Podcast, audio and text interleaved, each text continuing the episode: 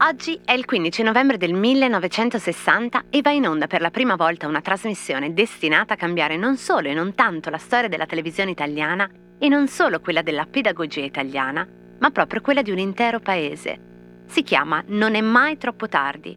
La conduce Alberto Manzi e negli anni alfabetizzerà un milione e mezzo di telespettatori e telespettatrici italiane. Nel 1968 la RAI taglierà le trasmissioni parallelamente alla riforma che stende fino alla terza media la scuola dell'obbligo.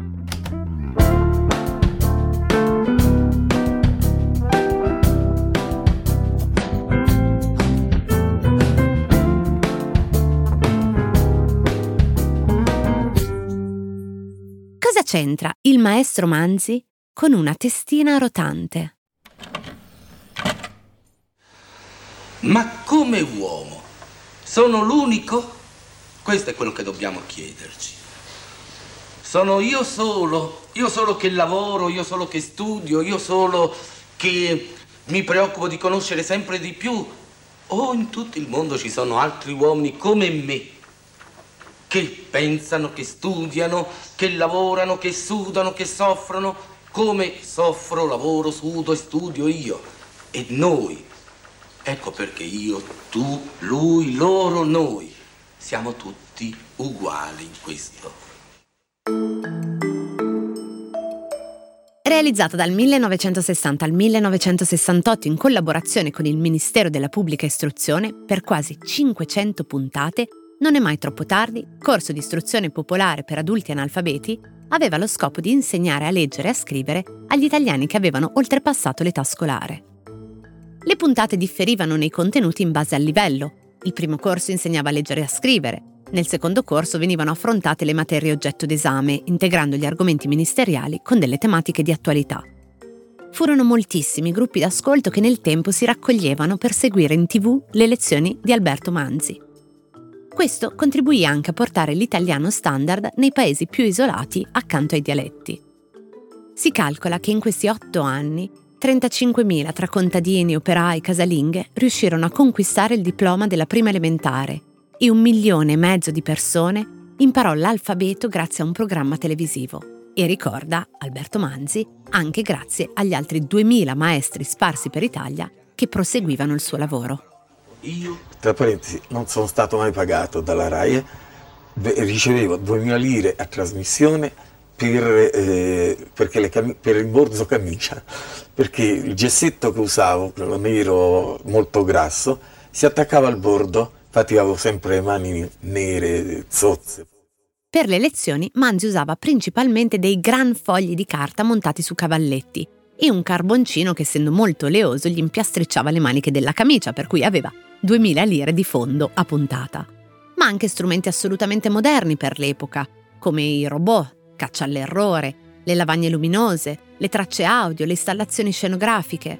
Tutto veniva svolto con toni estremamente pacati, con arguzia e con un metodo maieutico e ovviamente con l'ausilio di cose, come quella volta che raccontò di aver portato un violino in classe per spiegare che con quattro corde si possono fare tutti i suoni del mondo.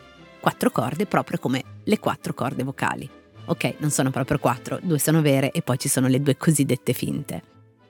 E poi questa intuizione straordinaria di Manzi, cioè di far vedere le cose, perché la televisione è immagine in movimento. Partiamo da qui. Alberto Manzi era un maestro prima di arrivare in televisione.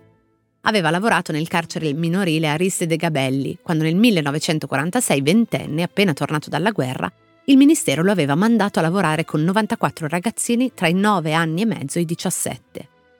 Fa quel che può, quel che non può, non fa. Era questo il timbro con cui aveva sostituito la griglia dei voti e delle valutazioni. Insomma, dopo un, mesetto di, di contrasti stato, sono riuscito a parlare, a interessarli a qualcosa.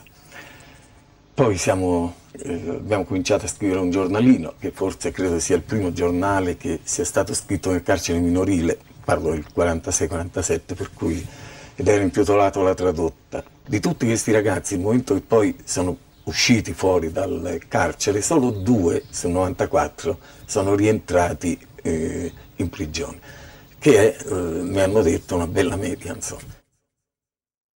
Ma un conto è essere uno straordinario pedagogista, saper trattare con gli studenti, insegnare e imparare.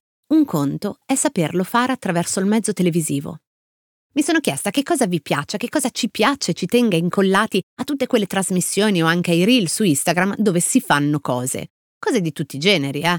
Da un ricamo a una torta, un disegno, un oggetto, un fumetto, un'insegna per i prezzi di un supermercato scritta a mano.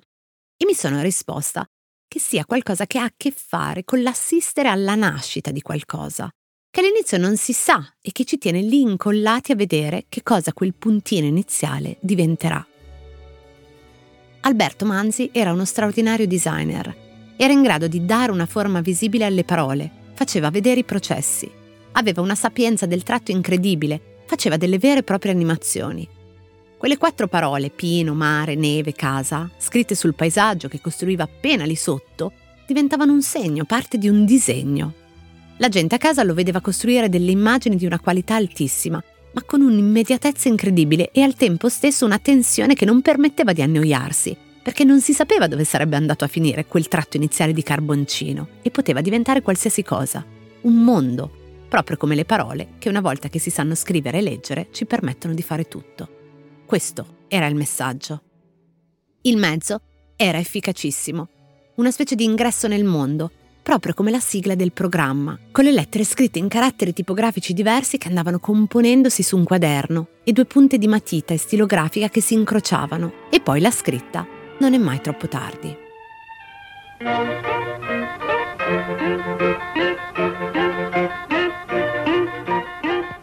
Lo scorso 23 ottobre, all'età di 90 anni, è scomparso Mario Sasso, un nome che chi mi segue da un po' potrebbe avermi già sentito fare perché Sasso fu l'autore della famosa sigla del TG3, la prima realizzata in Italia in computer 3D e con le musiche di Brian Eno, quella caratterizzata dalla famosa testina rotante della macchina da scrivere da cui si staccavano le lettere che formavano la scritta TG3.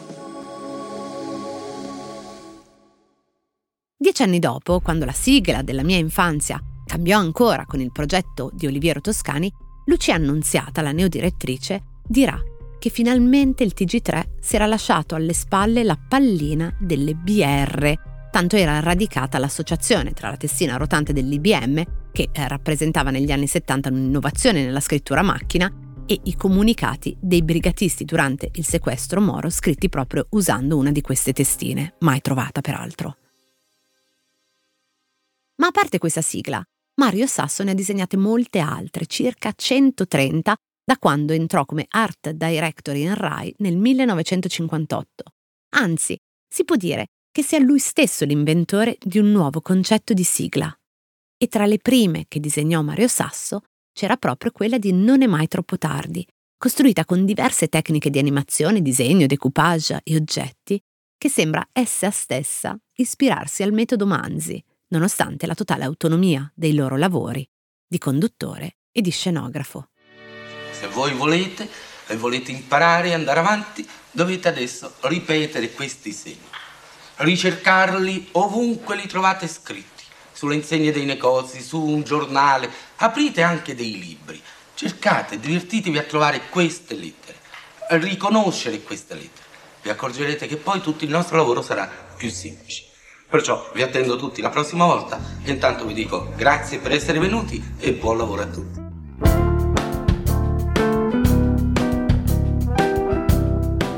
Cose arrivate da vari luoghi, epoche e situazioni.